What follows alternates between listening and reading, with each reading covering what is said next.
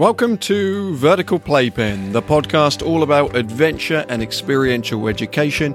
I'm your host, Phil, and in this episode, I was fortunate to be able to talk with the author of Ruby Finds a Worry, an incredible book in a series of books all about emotions, Tom Percival.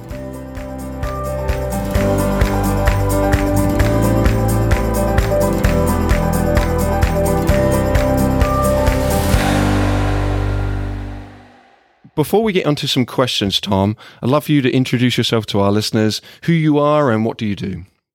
So, uh, yeah, firstly, thank you for having me. Uh, always good to have manners, isn't it? Absolutely. Uh, yeah, so uh, my name's Tom Percival. I'm an author and an illustrator. Uh, I have been doing this job for a long time now. I think I've, I had my first commercial illustration job. Wow, it was like 2004 I think. Mm. Uh, mm-hmm. so that wasn't children's books. I used to do. I used to work more in kind of advertising and marketing, and then over time, I just started to feel as though I wanted to do something that. And no, no disrespect to people who work in advertising or marketing, but for me, mm. I wanted to do something that I felt really, really good about. And yeah, and so that was why I wanted to kind of move into doing children's books because I just felt that there was there was the potential to do good work in that area. So um yeah, so for the last ooh, like 11 12 years I've been making children's books. Um, I also make music. Uh, I do animation. I do lots of different uh, creative endeavors, and yeah, and I love them all. Basically, I just really like making things. Mm-hmm. So that's that's who I am in a nutshell. These books, in particular that I I, I uh, called you about, um, Ruby finds a worry, Ravi's Roar, perfectly Norman. They deal with emotions and kids and their emotions. And for anyone listening to this, any educators listening to this, I highly, highly recommend you uh, picking these books up and reading them because they talk about emotions in a very simplistic way, but it's very relatable and with messages that can be immediately applied to the work that we do and it reinforces the work that we do. So, what inspired you, Tom, to delve into the world of emotions with kids' books? I think it's everything. You know, it's everything to your understanding of the world. How you feel about the events that happen around you forms your reality. Uh, and if you have a healthy, realistic understanding of events that happen, you understand why people behave in the ways that they do and why they think and say the things that they do. It just puts you in a much better place to understand the world. Uh, so I, I just think that it's it's the most important topic to cover. Really, you know, how you relate to other people and what it is that you can do to make sense of the world seems hugely important. And so, I just yeah, I pick a kind of a theme or an issue, I suppose you could say, for each book, and then I explore that. So in Ruby Finds a Worry, it's uh, it's about you know what's basically, and again, as you say, these are very simplistic messages for young children, but you know what what is the most important thing to do if you are feeling worried or upset about something? And of course, the answer is to talk to someone about it. And, you know, it's amazing. Obviously, I wrote that book, so I'm incredibly wise. And yet, I, I often don't take my own advice and I will bottle things up and I will keep it all inside and I'll feel just really rubbish for, you know, three, four days. And then I'll, then I'll just, it'll just come out in a rush when I'm talking to someone They'll go, oh, God, that, that, feels loads better. Yeah, why didn't I just do? If only there was a helpful children's book that could have told me what to do in that situation. Mm-hmm. So um, that is why I like to write books about emotions. Mm-hmm. Do you relate to the characters? In, in you mentioned related in the sense of holding on to your worries and wishing you'd spoken about it. But do you did you relate even as a kid? Do you think of moments when you were a kid that you're like, actually, Ruby as a as a piece of me when you're writing those? Yeah, yeah, totally, one hundred percent. Uh, I had I had an unusual childhood. So I, I lived in a I grew up in a caravan, um, and you know we didn't have we had very little money, didn't have a TV, didn't have you know any of that stuff. Um, you know, often didn't didn't have enough to eat. You know, it was a it was a tricky time. It was freezing cold, didn't have heating. Just you know, it was pretty pretty austere. So uh, the one thing that gave me was an awareness of how difficult life can be, uh, but it also gave me a what's the word? You know, I genuinely see it as a as a gift because I had all of this time and I was in the countryside and I could like I could explore the world around me and just indulge my kind of creative efforts. Because you know even though we were really short of money there was you know my parents always made sure that I had like pencils and paper do you know what I mean? Mm-hmm. and there was a library van that used to park like a mile down the road from where we lived so I could go down and get as many books as I wanted. So you know God bless the library service when I was a kid I definitely went through a lot of different emotions, and there were lots of times that I was very angry, lots of times that I was very worried. You know, um, I've also got a new book coming out called Meesha Makes Friends, which explores the challenge of just how difficult it can be for some people to relate to other people. You know, some people find it really easy, and you can just like run up and like tap someone on the shoulder and say, "Hey," and then it seems like they start a whole great friendship. Whereas for me, uh, it always seems a bit more complicated, and I found over the course of my life that the friendships I've made have always been to do with like my passions, something that I really love, music or art or sport or whatever it might be at that given point. There's something very relatable to the to the way that you you've written about certain emotions, and I mentioned simplistic, but it's it's one of those uh, it sort of reminds me of when uh, a comedian will say a, a, joke about things that have happened in your day to day, and you're like, "Oh, I get that too. That's relatable to me." I think it's simplistic in the sense that it's relatable. I think that it's challenging in the sense that people don't listen to the messages that you're then sharing. I think that that is, I can read that and have that same thought that you had, that I don't talk enough about it. So that's where it becomes meaningful to me as an adult reading to my kid is that there's that's where I, I, I find myself emotionally brought into the message of the story. And I leave that story thinking, this is a great story. Not because she was entertained by silliness that sometimes there are in children's books. There's jokes and stuff, and that's for a kid. This almost re- reminds me of, you know, the really great Pixar movies that are that are for so, adults and kids. Yeah, mm. that that is like one hundred percent what my aim is. Mm. I, I feel like when I'm making a story, I'm trying to create something, you know, that's multi-layers and not in the kind of way that the the the sort of the the themes that might be relevant or applicable to adults you know like not not so that the kids would see that and be like what i don't understand it's just that you could read it in a number of different ways depending on your you know, your journey through life mm-hmm. and where you happen to be because uh, that's what I love about Pixar. It's not none of it is uh, exclusive. So mm-hmm. the the bits that are relevant to adults are also relevant to kids. It's just that the kids read it in a particular way and the adults read it in another way. Whereas, say, you know, other animation companies will have like, oh, here's an adult joke that's mm-hmm. like something a bit risky. Yeah. And, that's something that, that the kids don't get. And I want everyone who reads one of my books to be able to get it. And then maybe on repeated reads or as you grow older to to read it in a slightly different way. Mm-hmm. Yeah, that to me is a yeah, that's like my aim. That's like the kind of the holy grail that I'm gunning for.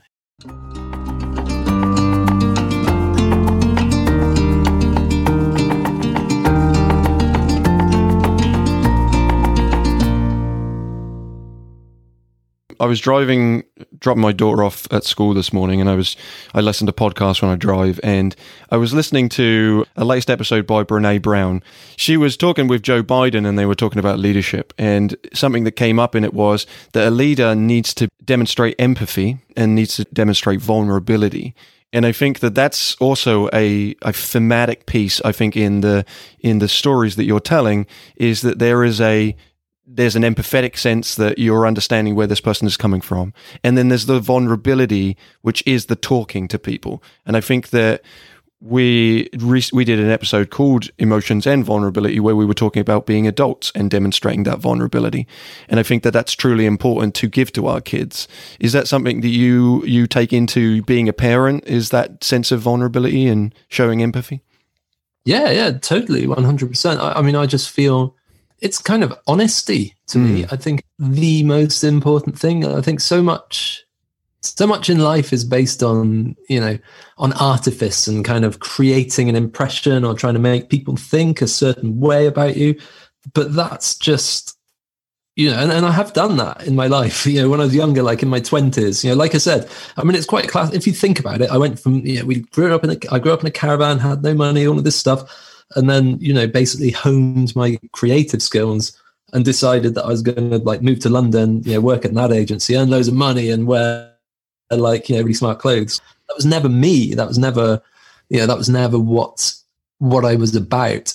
And so for me, life got a lot better when I was totally honest about who I am, and and I just think it's the it's the only way to be. And so I know that I know that I have many flaws and many weaknesses, and I don't see it as a vulnerability to you know to share them. I just feel like you know, that's me. So why would I pretend that that like that I'm any other way? Do you know what I mean? Mm-hmm. And so that's that's how I you know that's how me and my partner raise our children. Really, it's for them to just yeah, you know, I mean, it's a terrible cliche, but you know, just be be who you are. You be you, because mm-hmm. there is nobody else that is going to make a better job of being you. And if you're trying to be someone else, then you're just going to do a worse job of it than they are. Yeah. So that's yeah. definitely my approach.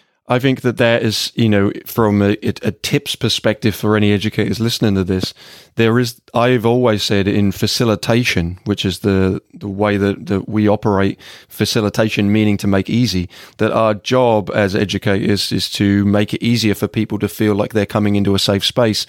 There was discussion that sometimes when when kids are coming into a classroom, they're leaving themselves at the door because they're coming into a space where they don't themselves feel safe and, and have that ability to be vulnerable.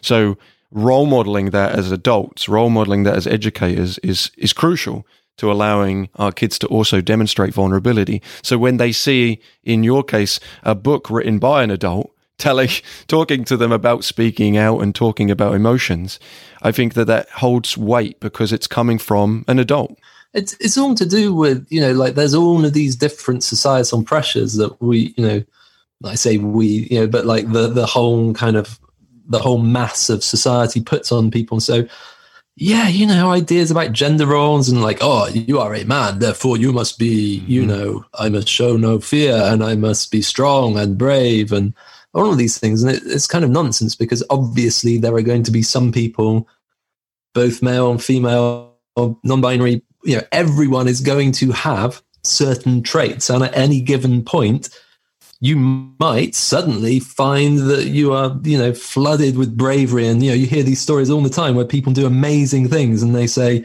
afterwards you know like that's that's not me. Like I, don't do that kind of a thing. But in that moment they did. Mm. uh, and so and conversely you also get people who you know you know, who might be always meek, mild, and gentle, but suddenly just have a raging temper and do terrible things. It's, you know, humans are capable of so many different things, both good and bad. And I think that by kind of saying, oh, these are, you know, these are male traits and these are female traits, or, you know, all of those things, it, it's unhelpful. You know, I, I feel like, and part of what I'm trying to do with these books as well is explore the idea that bad emotions are necessary. You know, it's not like, you know, we don't want to just say, oh, don't be angry because of course you're going to get angry. Anger is a useful emotion because we we use our emotions to guide ourselves through life, you know, and if you're feeling if you see your friend being you know being picked upon or something and you know the, then the the injustice of that makes you angry and then that's you use that anger to give you the strength to kind of you know maybe intervene and help your friend out in some way. So that's an example of how anger can be yeah can be used in a positive way. Um, so it's not it's not about not feeling these emotions. It's about feeling them and understanding why you have them but, and how you can use it to take you to a good place. Because ultimately we want to move through life in a you know in a positive good direction and bad emotions can help you get there i have found that you know there's been times in my life when i've been feeling really really bleak really low about things but you know it's a it's a feedback reference isn't it so you mm-hmm. kind of you know your body or you know you you look around and you go, okay, that I'm in this place. This is not a good place. I want to be somewhere where I don't feel like this. What can I do to get from this place where I am to here? And then you constantly adjust to kind of move yourself through life until you arrive somewhere that you're comfortable being, I suppose. Yeah, that's so wonderfully put. I think that the emotions ha- often get a bad rap you know like that the emotion is the thing. Oh yeah anger is anger is bad. The thing that can be negative is the behavior that then gets associated to that emotion. And so yeah. that's the thing that we need to discuss and learn about. And and there is uh, also what you said there's an awareness piece. There's an, a need for us to become aware of how we feel. Early on when we're working with groups and we're working with uh, um, kids we do emotional literacy lessons because I think that we as adults, once again, make put assumptions that kids understand these things. We haven't even taught them the, the language to use. How are you feeling right now? And if the only thing they know how to say is happy and sad, there's yeah. that's that's not true. It's a huge spectrum of emotion. Um, and there's something we, we use called the mood meter. So uh, anyone listen to this, there'll be a link in the description to our mood meter. And, and I'll, I'll send that also to you, Tom. I think that would be really cool for you to see all the different spectrum. And it's also represented graphically in different colors. So I think that it's, you will have maybe uh, both your illustrator creative sense will enjoy it also. But it's, it's really important, I think, for people to have an awareness, one that they have this emotion, but also the awareness that they're not alone, which I think is thematic and also your books, this feeling of not feeling alone and isolated in a feeling of emotion. Yeah, yeah, definitely. I, I, would agree with that. I mean, which probably stems from the fact that when I was a kid, I very much did feel alone. You know, geographically, we lived in this caravan. We're miles away. My nearest friends lived like a two mile walk away. So, you know, it was yeah, it was definitely, and you know, it was on the, on the border of mid Wales, next to this place called the Stone. So it's quite graphic, dramatic landscapes that mm. you know could be beautiful and sort of you know epic, but then also could be really claustrophobic and sort of cold and austere. Uh, so yeah, I, I would say that that feeling, yeah, that's a kind of I suppose that's a word of, oh, yeah, I like to include that thread of reassurance because also, yeah, and as you grow older, you obviously realize that you're not alone. There are lots of other people in similar situations. And so even though as a kid, you feel like you're the only, you're the only kid in the world who feels that way, you know, you're not. And I think that that is, uh, yeah, that's a positive, encouraging thought to have, I think anyway.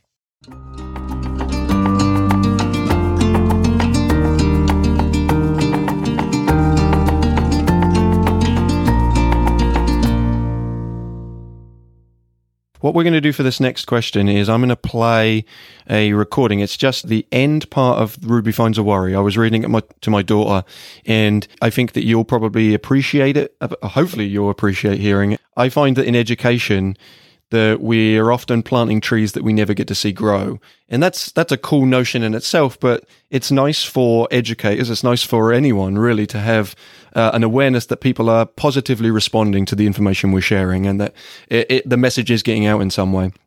At the end of this playback, there is a question that Ella's going to ask you. You've partly answered it, but I'll allow you to answer it also. It's a question about what's coming in the future for you. So I'm going to play this now. Okay. Then Ruby did the best thing you can ever do if you have a worry. He talked about it. As the words tumbled out, Ruby's worry began to shrink until it was barely there at all. Soon, both their worries were gone. Mm-hmm. Um, Dad, look how small it's getting. Getting even smaller and smaller and smaller.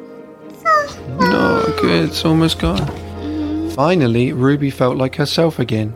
Of course, that wasn't the last time she ever had a worry. Everyone gets them from time to time. But now that she knew how to get rid of them, they never hung around for long. So, what do you think? What do you think you have to do if you have a worry? Talk about it. Yeah, you have to talk about it because you're not alone, right? Is that a good book? Yeah. Anything you want to say to the author, Tom? Do you have a question for him about the book at all? Um, are you going to make any more books? Right. So there you go. well, I, I hope so. I definitely hope so. I to, uh, and uh, you know, basically, yeah, I, I, I want to just keep making things. I want to keep making everything. Uh, it's it's what I do. You know, I can't I can't imagine. I just I don't know what I would do with my time if I didn't make things. You know, cause like I'm doing a I'm making a cupboard at the moment for for my mm. eldest kids' room, and you know I like doing that as well. I like kind of you know getting tools out and saws and like making a big you know tangible thing. I like mm. making things on the computer. I like drawing things by hand. Uh, you know, I like doing any sort of creative endeavor. Um, but I'm definitely, you know, I've definitely got a, at least like three more books because I've got them that you know they're they're finished and waiting to come out. Oh, excellent! Uh, so there is, uh, yeah, there's Meesha makes friends, which is out. It's out in the UK already, but in the US, it's coming out in February, I think, something like that. And then there's this book that I'm just putting the finishing touches to called Tilda Tries Again, which is another book in the same series. Um, and it's about a girl whose world literally turns upside down, um, and then she has to cope with this new world where her bed is on the ceiling and her toys are on the wall and she can't reach it and it all seems too overwhelming and she feels that she can't do it. Uh, and she ends up giving up.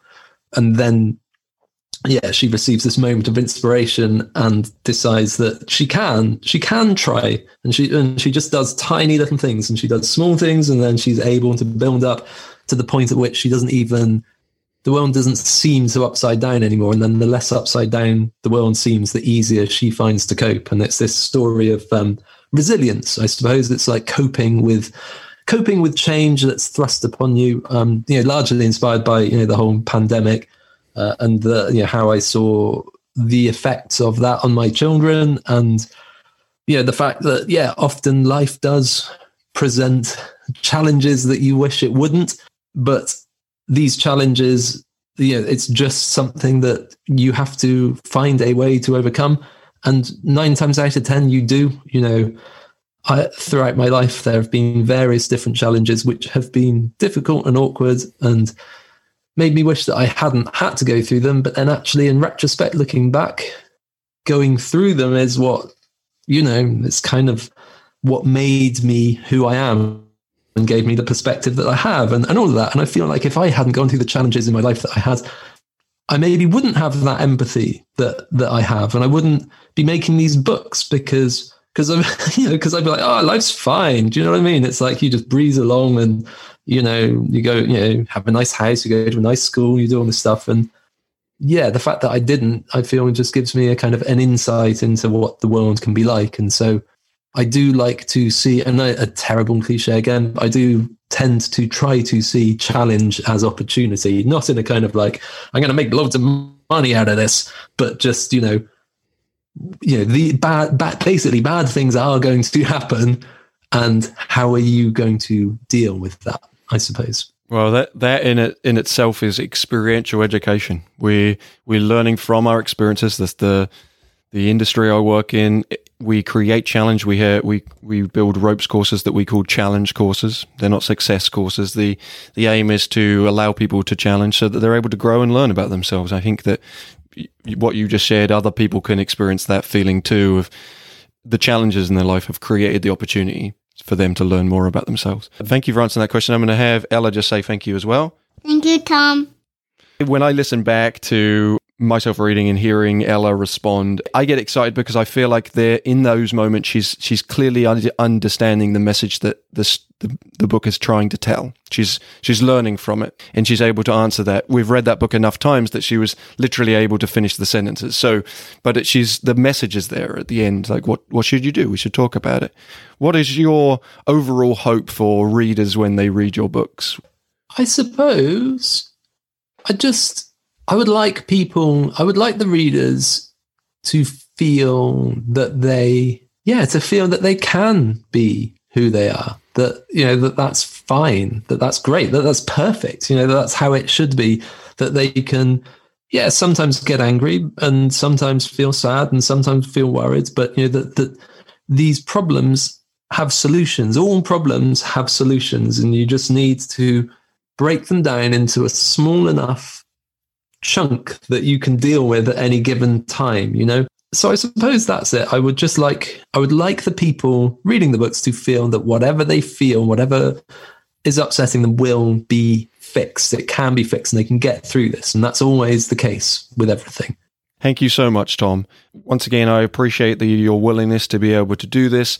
Some backstory to listeners. Uh, I got the times wrong, so thank you, Tom, for being available to continue this conversation. Yeah, and I encourage anyone listening to this to pick up the books and read them with your kids if you have young kids, but also read them for yourselves. There's no reason that kids' books can't be read by adults and also have messages that carry through are important. And in this particular one, being vulnerable and talking about the way we feel, especially if you're educated working with kids, we're really huge proponents of role modeling behavior that we want our kids to do. Um, we don't need to be the the sage on the stage who's telling people what to do all the time. We we can empathize and and be on the same level as the people we work with, kids or adults. So thank you so much, Tom.